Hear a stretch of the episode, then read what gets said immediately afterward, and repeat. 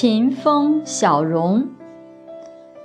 周朝的时候，有一个诸侯秦仲，因为征剿犬戎而阵亡。他的孙子秦襄公为此日日练兵养马，发愿一定要灭掉犬戎，为祖父报仇。